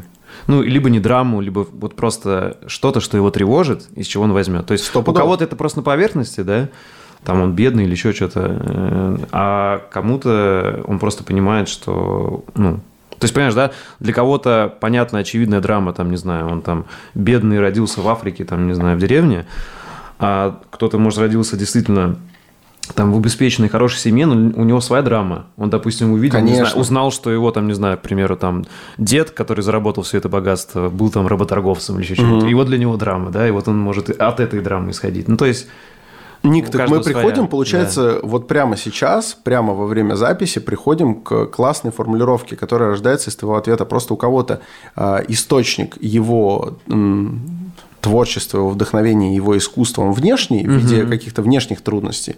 У кого-то вполне может быть внутренний, у кого-то, у кого-то нет внешних трудностей, он внутри себя просто сложный человек, ему есть из чего породить какое-то противоречие, какой-то внутренний конфликт, и он его все равно может вполне а, из себя исторгнуть. То есть есть и внешний, и внутренний источник, и не стоит концентрироваться только на одном. Угу. А ты как режиссер, э, вот откуда больше вдохновляешься, изнутри или изнешне? То есть ты знаешь, у тебя есть такой период в стиле, так, что-то жизнь пресная, пойду-ка, заработаю себе приключений, обогачусь, и потом мне будет что рассказать, понимаешь? Ну, потому что, насколько я понимаю, у тебя вот активная жизнь, э, не знаю, как во время пандемии, но до пандемии точно, да, ты много путешествовал там и так далее. Я и сейчас стараюсь по возможности. Да. И вот у тебя такое бывает осознанное в стиле, так, что-то надо набрать, каких-то историй там или что-то, ну, мы, жизнь испытать. Мы все равно, э, понимаешь, э, череда исторических примеров происходивших с творцами не дает мне права сказать, что я таки нахожу себе трудности. Это не трудности. Это это какое-то яркое впечатление, за которым я охочусь, это какие-то э, необычные для нашего быта события, о, опять тавтология, жесть, э, это постоянный какой-то поиск э, раздражителей и странностей, да, ты едешь куда-нибудь там в Черную Африку, смотришь, что там происходит. Или вот ты ездил Но... на протесты в Беларусь там, да? Да, да, да, да, да. Э, но на протесты я ездил уж точно не для собственного обогащения mm-hmm. впечатлениями, хотя они тоже, конечно, были. Это был вот одномоментный порыв. Просто сели, поехали. Я вообще ехал домой. Я был в синей рубашке, примерно как сейчас, но только совсем уж какого-то ментовского покроя. Угу. И вот куда в ней, наверное, не стоило собираться, так это на протесты в Беларуси, но так, таки поехал. Короче, даже в этом случае это точно не трудности. Их невозможно сравнить с тем, что переживали в сталинские времена поэты э, или вот в момент революции. А, это невозможно сравнить с мучениями и метаниями Пушкина, которому запрещают поехать куда-то, он такой, хоть в Китай нельзя. Ну, какие у меня трудности? То есть, все, что я себе сам найду, это максимум вот в копилочку какие-то истории идут. И честно, когда я на это все смотрю, я могу порадоваться, наверное, тому, что я избежал этих невероятных тягот э, ну, дурак тот, кто скажет, что вот бы мне такие источники вдохновения. Нет, нет, нет. И если даже я из-за этого не смогу создать ничего великого, я не имею права им завидовать. Такие дела. Поэтому от, откуда в основном я черпаю? Ну, из того, что придется. Вот, понимаешь, что-то из книг, что-то из впечатлений, какая-то история. Меня чуть не убили в Сербии. Я такой, о, какая классная картинка была бы вот для кино, наверное. Когда-нибудь применю. Трудности? Да, наверное, нет. Каких принципов сторителлинга ты придерживаешься? Знаешь, ну, то есть есть классические вот эти там трехактовые структуры, там арка, да, там, и знаешь, вот на самом деле подходов разных есть, там вот Кэмпбелл, да, там тысячеликий герой, там mm-hmm. вот, э, Мономиф. Ну, короче, да, мономиф. Вот интересно, чего ты придерживаешься? То есть, когда пишешь структуру, вообще задумываешься ли ты вот об этой какой-то классической структуре, либо у тебя как-то иначе, может? Я сначала очень много задумывался, угу. а потом совсем-совсем перестал. А перестал почему? Потому что я столкнулся с тем, что э, если ты освоил принципы, э, принципы развития истории, э, как можно больше их в себя впитал, э, это вот как то, о чем мы говорили, что ты можешь начинать их сознательно нарушать, вот, потому что ты, главное, начинаешь уже считывать не движение истории, а в случае, если ты занимаешься режиссурой спектакля, например, ты начинаешь считывать уже в своем мозгу в ходе такого некоторого мысленного эксперимента эмоции зрителя. Все это работа с эмоциями зрителя. И ты начинаешь примерно понимать, где он заскучает, где нет. И э, мне, честно говоря, все, все вот это увлечениями, э, увлечение структурами э, разрушило знакомство с эпическим театром. Mm. Что когда я познакомился с эпическим театром Брехта, я понял, что вот приходит такой Бертольд Брехт и просто такой нахер, не нужно. Вообще, не будем зрителей ни во что погружать, пусть помнят, что он сидит в театре, рассказывать будем ему просто в лоб, сидите и рассказывают историю. Ну, по всем канонам это портит спектакль, потому что человек видит актеров, он не сопереживает герою, он просто следит за историей. Периодически из-за того, что сюжеты хорошие, он начинает погружаться, и в этот же самый момент собака Бертольд Брехт гений был просто в этом вопросе, тут же ему просто с зонгом вот так вот в лицо бьют и такие, эй, проснись, ты в театре, мы тебе просто рассказываем. Актер, угу. костюм плохой, вот, и так далее ты думаешь, ну это не может работать. Это какая-то провокация, вот она должна была умереть вместе с Прехтом. Вот э, некоторое время это всех позанимало, а потом это исчезнет, как какой-нибудь театр жестокости Антона Арто. Вот Антон Арто ушел, это осталось только в книжках для спецов.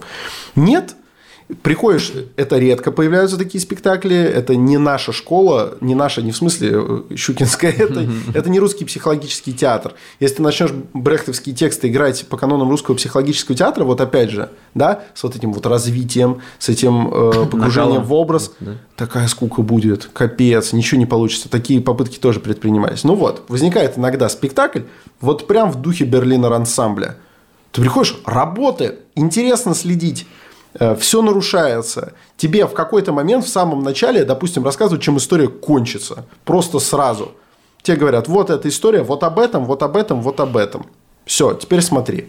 Ну, тогда что для тебя в истории точно должно быть, а что опционально? То есть, допустим, э, какие-то вот яркие персонажи, да, там, э, причем, может быть, определенных видов, там, типа в стиле главный герой, обязательно там второстепенные, или, может, просто главный герой, там, сцена тоже как отдельная вещь, да, которая должна быть, вот как она будет, что в ней, какие детали, да, вот это все важно, э, там, какая-то кульминация, драма. Вот, вот можешь перечислить какие-то вещи, которые точно есть? А, я мыслю в... Хорошо, если мне ага. приходится думать все-таки о структуре, то есть да. я такой, нет, наверное, ее надо ага. продумывать, то для меня важен событийный ряд. То есть э, сами персонажи, они слишком разные бывают. И мы не можем э, опираться, например, исключительно на наличие арки у персонажа, потому что есть классные истории, в которых герой не меняется. Эм, и скорее его погружают в разные обстоятельства, ну там, не знаю, какие-нибудь похождения бравого солдата Швейка. Вот Швейк как был, так он и есть. Ну, максимум он там научился э, хаслить похлебку где-нибудь там на фронте. Ну и все. Остап Бендер. Остап Бендер, кстати, чуть-чуть меняется вроде а, как. Э, в общем, есть герои, которые не меняются, поэтому герой мне важен меньше. Мне важен событийный ряд, чтобы на протяжении э, на протяжении действа было несколько событий. События – это э, горячий конфликтный факт, прямо или косвенно меняющий жизни всех занятых в этом куске пьесы. Понимаешь, если ты грамотно его выделил, у тебя история становится интересная. Потому что это, когда происходит какое-то событие, и оно касается всех, вообще всех действующих лиц, оно автоматически начинает касаться и зрителя. И тогда за историей интересно следить. Угу. Если это э, событишки, там у кого-то чашка разбилась, это не событие вовсе. Выйдет следующий герой, ему на это плевать. История не развивается. Так что точно должен быть масштаб события. Масштаб да? события. Ага. Он должен быть вот соблюден.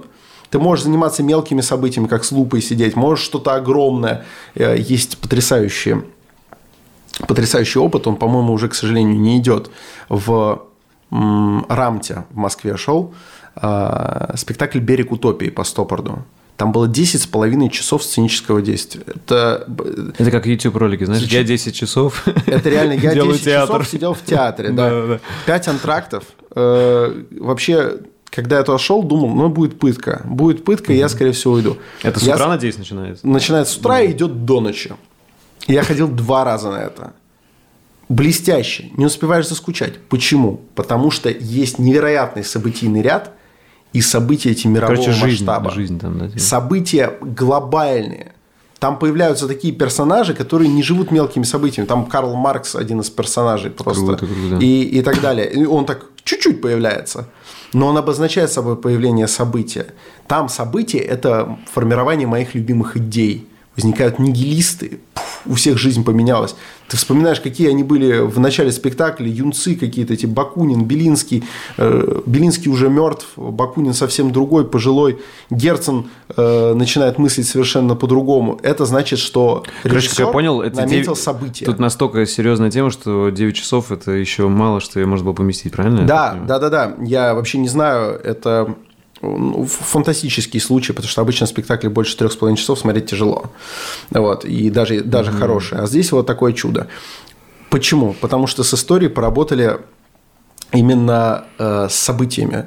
Вот, кстати, это же еще хорошо иллюстрирует, почему герои не так важны. Там вначале кажется, что главный герой Бакунин как раз, э, и какие-нибудь там Коля Станкевич, да, э, потом, э, потом Герцен, потом на некоторое время кажется, будто бы То жена есть э, прикол в том, что если крутая история и события, то главный герой вообще может меняться каждый. Да. Это, это и фильмы такие бывают, да, там где просто переходят. Да, ты просто следишь, следишь за событиями, угу. и в них вовлекаются новые персонажи. Вот так можно. А события необходимы, потому что если нет у тебя события какого-то исходного, то незачем выходить на сцену, ничего играть. А драма важна вот для тебя, чтобы была какая-то типа... Вот... А что ты вкладываешь в драму? Ну вот что именно какие-то, как минимум, переживания сильные героя, э, то есть он неравнодушен к чему-то, и либо, ну, понятно, может быть классическая драма в стиле что-то случается плохое, mm. и как он из этого выпутывается, э, а может быть просто какие-то переживания, которые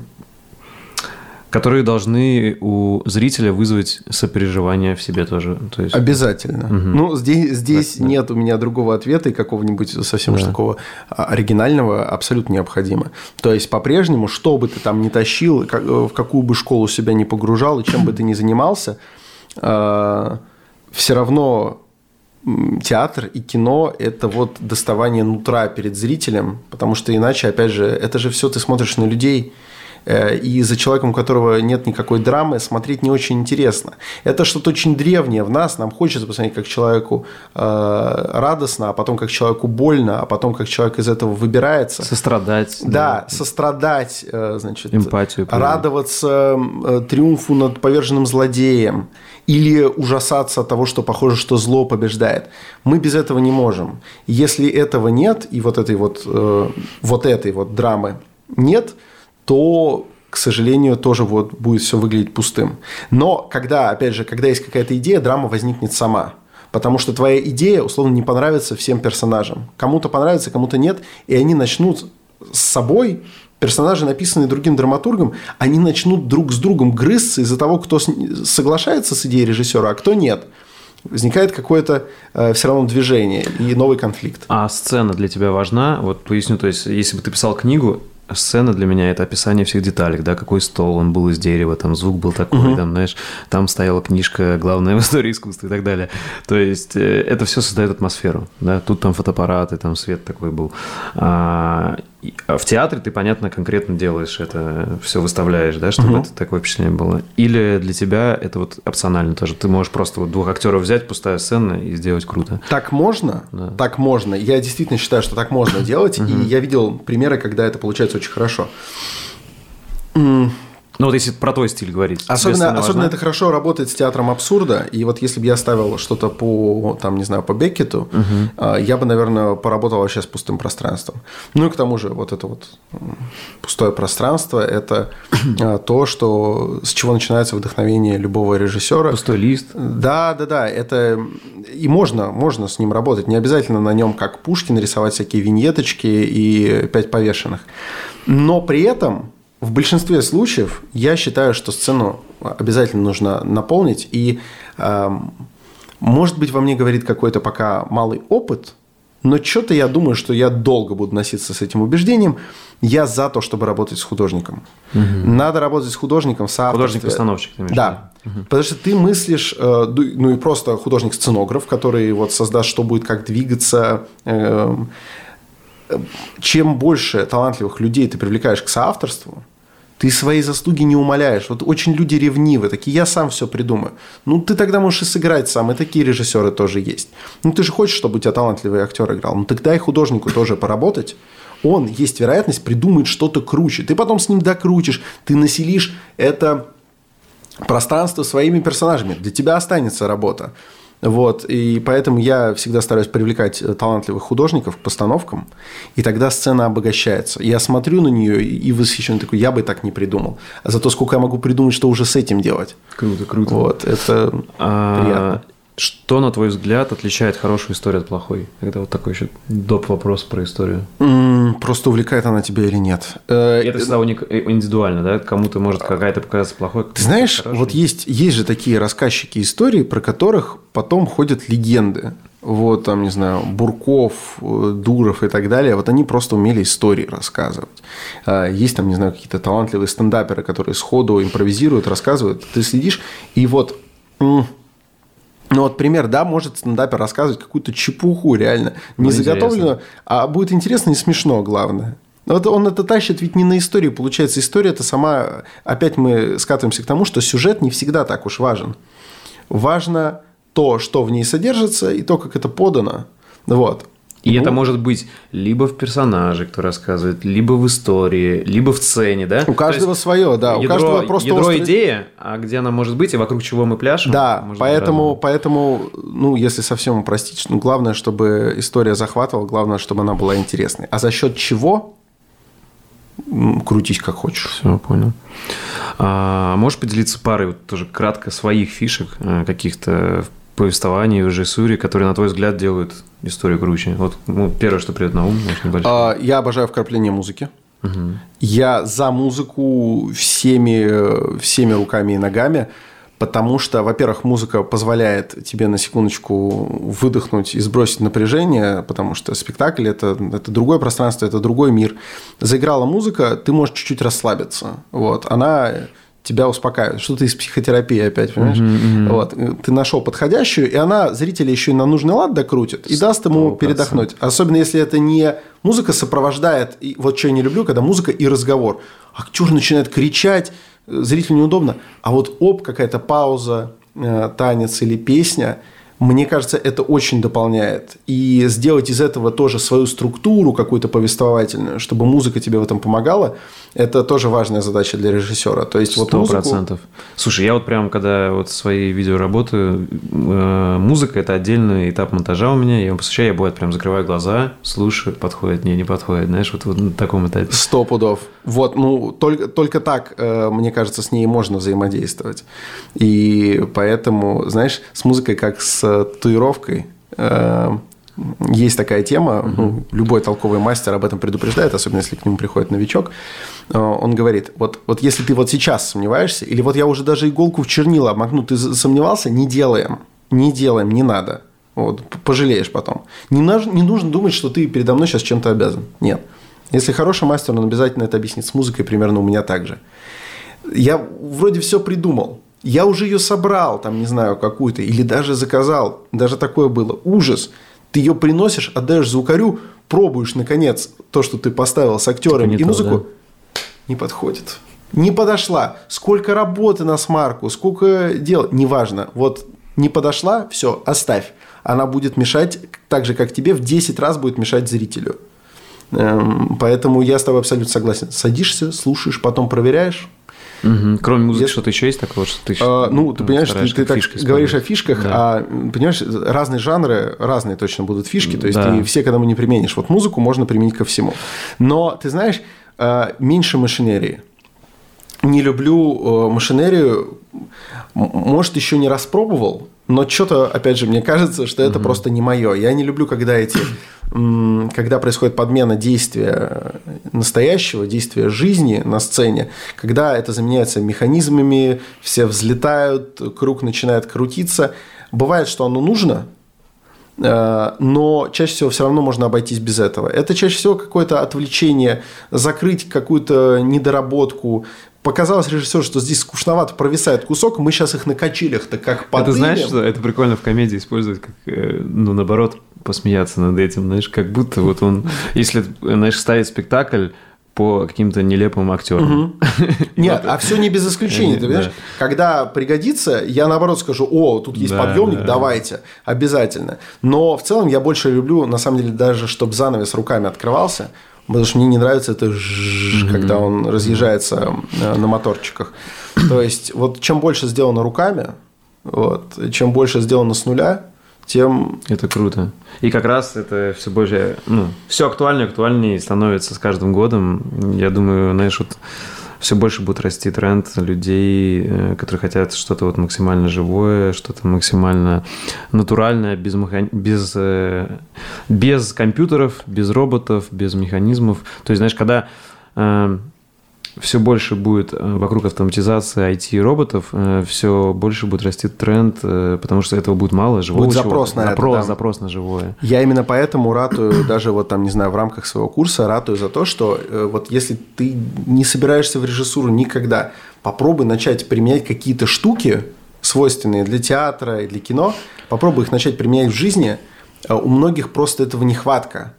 А, и нет времени сходить в театр, там, не знаю, или что или нет желания, отбила охоту, там, видел плохие спектакли, таких случаев много. Попробуй а, какие-то эти приемы, а, позволяющие создать маленькую новую реальность в разговорах с друзьями, в каких-то встречах с коллегами и так далее, они все равно работают в публичных выступлениях и так далее.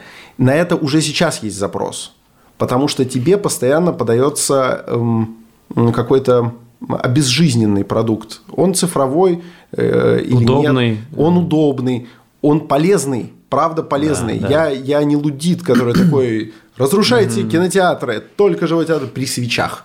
Хрень. Вот. Э, гори все еще лучина, очень многое не было бы создано.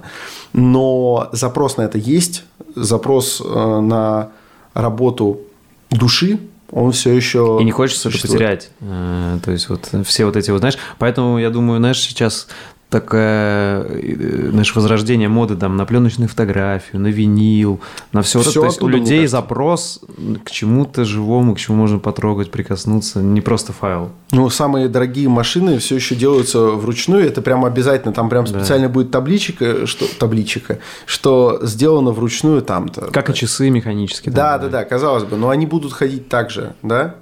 А, ну, конкретно в случае часов. А, при этом есть какое-то ощущение. А как только это, допустим, индустрия развлечений, это уже не так же. А, некоторые люди путают, и в некоторых странах даже там в театрах попкорн продают. Э, я вот, вот здесь я категорически против, потому что перед тобой живой актер, он работает э, в другом и ином пространстве – и ты... мне нравится, когда взаимодействие надо обращаться к зрителям, знаешь, это прикольно. Так, такое бывает, но это просто разные подходы. Там да. есть иммерсивный театр, да, там обязательно вовлекается публика. А, так вот, я про что? Не надо путать, вот, не надо путать. Это не кино, это каждый раз возникает при тебе. Да, Оно живое. Да, и в этом весь кайф. Да, и в этом весь кайф. И... В этом весь кайф, особенно знаешь почему? Потому что у тебя вот есть любимый какой-нибудь фильм? Uh, у меня есть список моих любимых, да. Ну, я имею в виду, назови какой-нибудь. Я понимаю, что да, есть да, обязательно. Да. Но... Uh, ну, первое, что приходит на ум, карта деньги два стола. Офигенный фильм. Офигенный фильм, и э, он характеризуется чем? Тем, что, ну, особенно если ты вот первые пять раз его смотришь, ты каждый раз найдешь в нем что-то новое. Куча деталей. Но ты, и ты просто увеличиваешь, как будто ты масштабируешь изображение, такой, о, вот это я не замечал, вот это я не замечал, вот это я не замечал. А в театре, допустим, у тебя есть любимый спектакль, ты можешь даже, ты можешь даже этим не заниматься, его тебе все равно каждый раз по-новому сыграют. Ты увидишь то же самое абсолютно по-новому. Вот. И даже не вдаваясь в детали. В деталях тоже будет все разное. То есть ты будешь получать тоже это как любимое блюдо, которое готовят разные прекрасные повара. Вот если ты меня спросишь, э, какой мне театр нравится, какой? и куда я хожу, куда мне хочется, то мне, допустим, ну, я спокоен, я могу сходить, и были спектакли классные, которые я ходил там в Александрийку или Мариинку, на что-то большое. А, допустим, «Женитьбу Гоголя» мне очень понравилось. Но мне больше и кайфа получают маленьких театров, типа «Комедианты», где mm. три ряда или два, и ты сидишь вот так в упор и смотришь. И вот, и вот тут я выхожу, я чувствую, я был в театре, понимаешь? А там я выхожу, у меня ощущение, ну да, прикольно. Ну, а, как бы. Но вот театр я чувствую именно в таких Это маленьких. очень круто. Во-первых, потому что я вижу в тебе сразу единомышленника, потому что мой любимый театр. Об этом я говорил неоднократно, поэтому э, могу надолго не останавливаться. Но мой любимый театр – это около дома Станиславского, в обиходе просто около, в Москве. Э, это малюсенький театр. Он совсем недавно был еще меньше, потому что они играли только на малой сцене, большая сгорела, mm-hmm. очень долго восстанавливалась. Сейчас восстановлена. И он как будто бы в два раза увеличился, и мне даже там как-то слишком просторно стало, а я понимаю, что он все еще как очень-очень маленький кинозальчик. А про... И вот он мой любимый, mm-hmm. там творятся чудеса. Кто будет в Москве, вот, и ты будешь... Напиши, я тебе прям вот okay. билеты дам, Супер. иди, смотри. И мне очень понравилось про театр комедианта, потому что в нашей банде с Гришей Мастридером есть uh-huh. Федя Букер еще. Uh-huh у нас вот такое объединение Фабума Гэнг, Форсайт Букер Мастридер. И Букер играл одно время в театре О, комедианты прикольно. в ну, по Володе, ну как это, с любимыми не расставайтесь, по-моему, это да, Володя написал. Не смотрел. Вот. Э, и я подумал, ничего себе, как вот так все, Прикольно, все да. переплетено. Круто. На какие детали ты бы рекомендовал обратить внимание начинающих сторителлеров, рассказчиков, режиссеров? Вот если вспомнить какие-то, может, свои ошибки или вот Просто тебя спросили, вот я начинающий. Что ты рекомендуешь, на что обращать внимание, когда ты работаешь над своим сценарием или mm. историей? Хорошо. Эм, ты знаешь, я бы рекомендовал максимально свой материал обкатывать вживую. Как, опять же, вот как у стендаперов. Угу. Потому что нужно, нужно научиться следить за обменом эмоциями. Это как... Эм, ну, опять, смотри, как, как мы часто его вспоминаем у Пелевина, в Generation P, Вавилен Татарский, работая в ларьке и продавая сигареты поштучно, э, там написано, очень хорошо написано, что он приобрел трудно объяснимое э, умение по руке, появившейся в этом окошечке, определить, можно ли человека обсчитать и насколько именно. Mm. Мы не занимаемся здесь э, криминалом, но вы должны по каким-то мелким деталям научиться понимать, э, условно, в коня ли корм вообще. То Заходит есть, материал или нет? У вас может быть блестящая история, проработанная от и до, действительно хорошая. Вы должны успеть, желательно прежде, чем вы ее начнете, э, считать какие-то показатели, она может быть не к месту. Она может оказаться в этой компании неудачной. Э, люди могут быть иначе настроены э, и так далее и тому подобное. Мне кажется, Контекст, что короче, круто, круто научиться обращать внимание вот на эти внешние какие-то проявления, потому что вы историю если у вас она зародилась, вы ее, скорее всего, все равно соберете. Она получится. А, если есть вот какая-то задумка, замысел, желание что-то высказать, история получится. Но вы ее не в пустоту рассказываете. И если вы вот это не научились считывать, даже самое прекрасное очень смешная и трогательная история может оставить, оставить людей, ну, максимум безучастными и из жалости вас слушающими. Это вот о том, когда люди пишут для себя, не для зрителя, типа, ну, если у тебя такой запрос, то это нормально, напиши, но ты не удивляйся, да, да, ничего, что кто-то, ну, не поймет, точнее, никто не поймет, да. То есть ну, нормально, да. если ты хочешь написать что-то для себя, но если тебе важно зритель, то ты учитывай тогда и это как создание подкаста. Э, где ну, при формировании идеи нового подкаста, я не помню, кто это порекомендовал, может быть, ты меня сейчас выручишь, но кто-то посоветовал, что нужно описать э, твоего слушателя. Это, наверное, в книжке «Пошумим», нет? Было? Сто пудов, сто пудов. Угу. Это очень хороший совет. А, и то же, книжка, то же самое стоит делать, и когда вы режиссер, и когда вы просто рассказчик, писатель, кто Это, угодно. кстати, такой бизнесовый подход, но это, в принципе, мы живем в таком мире, и это работает, да. Да, если ты достаточно, достаточно осведомленный о людях человек, тебе этого будет уже более-менее хватать для того, чтобы предположить, что однозначно не зайдет, а что действительно ну, такое пробивное и подходящее в этой истории, на что стоит сделать акцент. Вообще, опять же, если мы возвращаемся на секунду к тому, что история и ее сюжет – это не самое главное, а самое главное – это ваше высказывание, то э, вся работа именно режиссера а рассказчик это, я уже говорю, тоже режиссер. Да, э, да. То есть, что подчеркнуть что интереснее для конкретной компании, для конкретной аудитории и так далее. И вот в этом твое мастерство, чтобы вытащить на поверхность самые интересные предлагаемые обстоятельства да. и сделать из них... То есть это как раз уже, знаешь, такой ментальный монтаж, редактура. Э, то есть ты накидал, может быть, э, хороший хребет, и потом начал-то наращивать жир и мясо, но потом ты понимаешь, что просто тебе нужно все лишнее отрезать, чтобы получилось самый сок, и человек, зритель не заскучал, слушатель. Ну да. да. Вот об этом.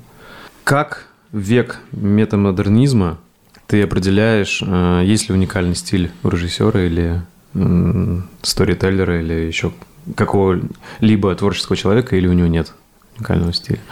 Здесь, наверное, уже только на ощущениях. Угу. То есть э, уже вряд ли ты можешь э, быть настолько самостоятельным, имеется в виду даже на фоне современников, не говорим про тех, кто до, а, чтобы у тебя ничего с ними не пересекалось, и можно было сказать, вот это использует только он. А у кого-то это совсем очевидно, там, не знаю, берешь какого-нибудь Уэса Андерсона. Вот, надо ли что-то объяснять? Если надо объяснять, то не надо объяснять. Ты посмотрел, это его уникальный стиль, и можно его разбирать и говорить, что у него постоянное построение всего симметрично вокруг центра кадра. Flat сверху. А, да, он очень часто играется с соотношением сторон и делает его 4 на 3, а иногда еще уже один к одному бывает, зажимает mm-hmm. все очень своеобразные цвета и так далее. Можно это все говорить. Но нужно ли, если ты посмотрел, вот он. У Вуди Аллена есть свой стиль? Безусловно. А, у Спилберга вот у Спилберга сложнее. Вот попробуй скажи, какой стиль у Спилберга. У, Спилберга? у него супер разные фильмы. Угу. Посмотришь «Парк юрского периода» или, или «Спасение рядового Райна». А, или там, не знаю, «Мюнхен». Будут угу. три разных фильма. И вот здесь сложнее. А есть у него свой стиль? Безусловно, есть. Соответственно, это не всегда так легко дефинировать, но если ты посмотрел определенное количество фильмов, там, я не знаю сколько, Э, не уверен, что это можно посчитать. У тебя формируется как вкус твой персональный, так и умение отличить э, режиссера просто даже уже по кадру, потому что там происходит, как это выглядит. Ну, Кубрик какой-нибудь, ну, сможешь, все, это он.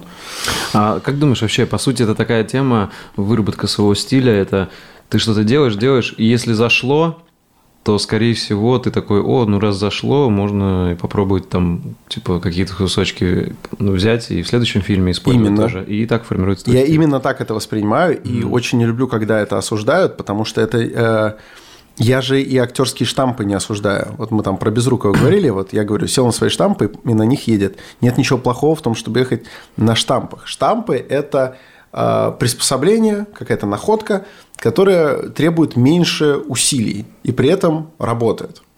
Это неплохо. Просто желательно, чтобы ею дело не ограничилось. Ну, не будет интересным фильм Уэса Андерсона, если в нем останется только вот то, что мы перечислили, и визуально это будет все то же самое, но не будет вот этого тонкого юмора, не будет этой работы с музыкой. Ну, вот останется только визуально Уэс Андерсон. Скука. Поэтому у тебя что-то получилось, применяй. Если особенно это прям ярко отличает тебя от остальных, супер, ты нащупал свой уникальный стиль. Опять же, режиссером не надо для этого быть. Ты почувствовал, что у тебя есть талант, вот, не знаю, истории травить или э, талант поражать людей мимическими какими-то mm-hmm, своими особенностями. Как Джим Керри, допустим. Используй, да, конечно. Пусть тебе поначалу кто-то говорит, что, ой, играть лицом – это мавитон. Ага, ты сыграй так лицом. Да, вот как он Джим такой... Керри, это вообще просто Вот он так умеет уровень. им пользоваться. Да. Фантастика. Все, у него свой стиль, имеет, имеет да. право. И мы же не можем сказать, что ой, ну вот он нашел, что у него хорошо получается, больше он ничего не умеет. Э, его это триггерило, я помню, да, и он оп, и оказался шикарным драматическим актером. Mm-hmm. Как-то mm-hmm. вечное сияние чистого, чистого разума. разума да, да, да. Все. Офигенно. Так что это не только тупое, еще тупее. Так со стилем во всем, мне кажется, работает. Я, знаешь, к чему пришел? Когда размышлял много об этом, потому что меня очень много триггерили. Э, я когда начал Триггерило, что, да. Когда я начал канал, я, естественно, вдохновлялся многими ребятами, ютуберами. И я, в принципе, это открыто говорил, я оставлял отсылки, я говорил, кем я вдохновляюсь и так далее. Там, ну, допустим, там Мэдавел на меня повлиял, там Питер Маккинон, такие чуваки, я не знаю, ты знаешь их, не смотришь. Короче, а, я очень много думал об этом, знаешь, потому что многие писали, о, это там скопировал, о, там взял это. Угу. И я просто когда... И мне даже есть отдельное видео про... Я так назвал главный секрет творчества. То есть я постарался объяснить, что все воруют, и это нормально. И таким ну, главный прикол в том, что не останавливаться в поиске.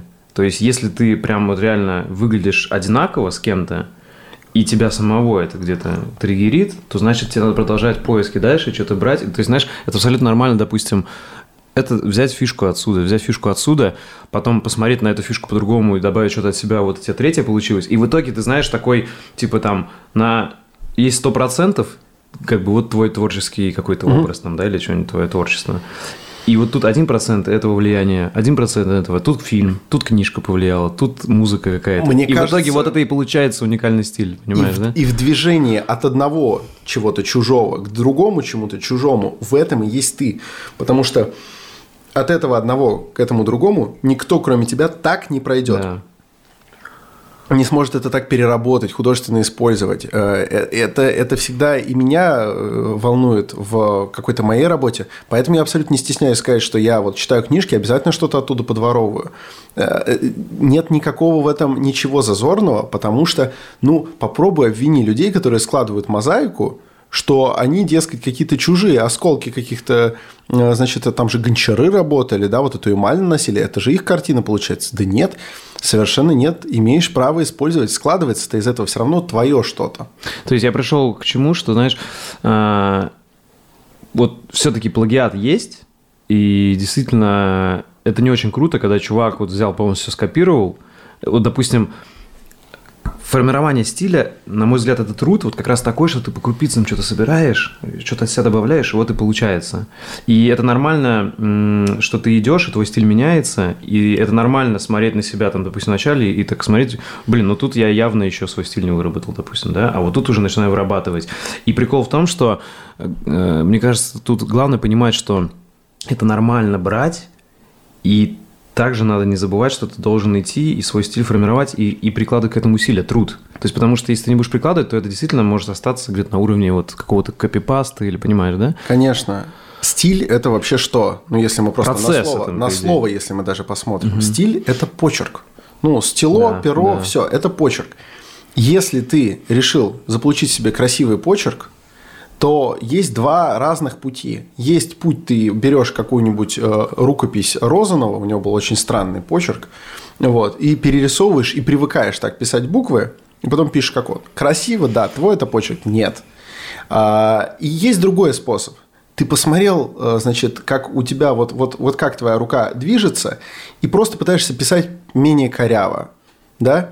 Э, значит, может быть, по прописям, но если ты не в младшей школе, скорее всего, уже просто сам угу. к старшей школе такой думаешь, ну, я вроде как пацан, но хочу себе красивый почерк.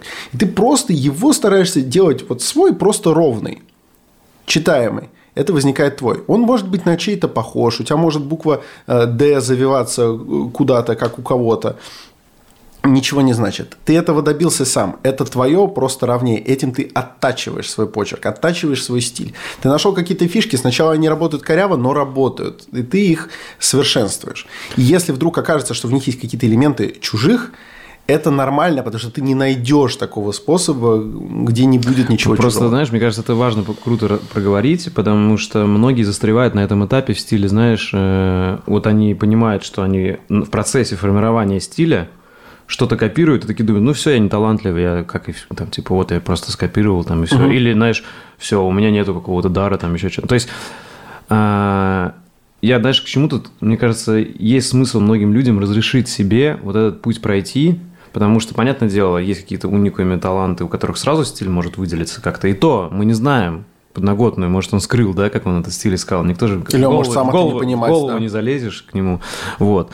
И абсолютно нормально, что ты будешь пробовать, там вот, э, ну, где-то спотыкаться, но в итоге главное вот этот путь продолжать, мне кажется. То есть, не, ну, какие-то фишечки добавлять, что-то пробовать, что-то экспериментировать. И в итоге ты сам того не заметишь, ты сможешь через какое-то время сказать, о, я выработал свой, стиль. Когда-нибудь, может быть, И еще тогда сюда же мы э, в копилку аргументов к этой нашей позиции угу. положим и Малевича, который, когда учил своих э, значит, студентов, он заставлял их э, один период значит, писать, как писали в эпоху Возрождения, причем конкретно, допустим, там вот в Венеции.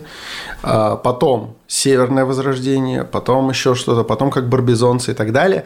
Он их натаскивал во всем уже существующем, и потом говорю, а вот теперь можете делать все, потому что вы... Э, попробовали. Да, вы попробовали, вы натаскались. Это что-то достаточно радикальное, пожалуй, ну, потому что, наверное, э, не каждому художнику обязательно уметь э, писать как э, мастера эпохи Возрождения, если он, например, книжный график и хочет оформлять все, там, не знаю, э, карандашными рисунками. Но при этом все равно все художники начинают с того, что копируют что-то. Да, да, да, в этом и суть. Это же э, мастерство, изначально. Это же все откуда переросло? С того, что приходил человек и просто смотрел, как работал мастер.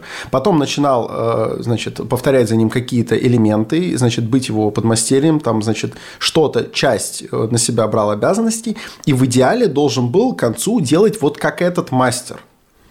До сих пор, не знаю, в театральных, в большинстве, в «Щуке» нет, в «Щуке» художественные руководители, там нет мастерских, но э, в любом случае в большинстве театральных мастерская, там есть мастер – ну, никто же не скажет, что вы его стиль себе воруете. Ни в коем случае. Просто вы у него учитесь. Вы сначала учитесь повторять, потом, когда вы наработали базу, э, обучились традициям условно, вы можете внедрять новации. И вот это будет уже строго ваш стиль.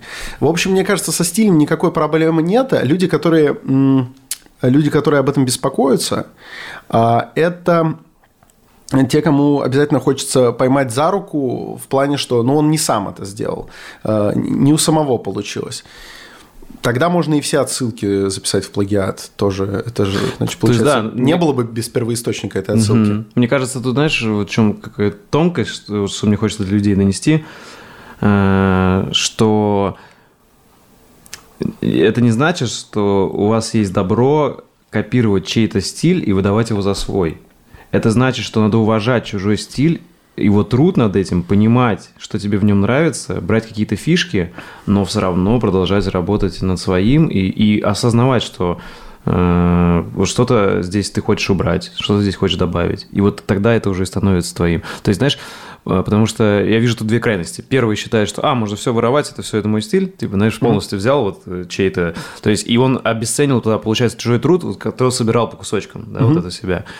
А второй чувак может, наоборот, думать, ой, я даже вообще не талантливый, даже и пробовать копировать не буду, надо откуда-то свыше получить, знаешь, вот какую-то новую идею в голову. Откуда новая идея придет, если ты живешь в обществе, и они только... Да, вот ты не в вакууме существуешь, конечно. Да, да, да.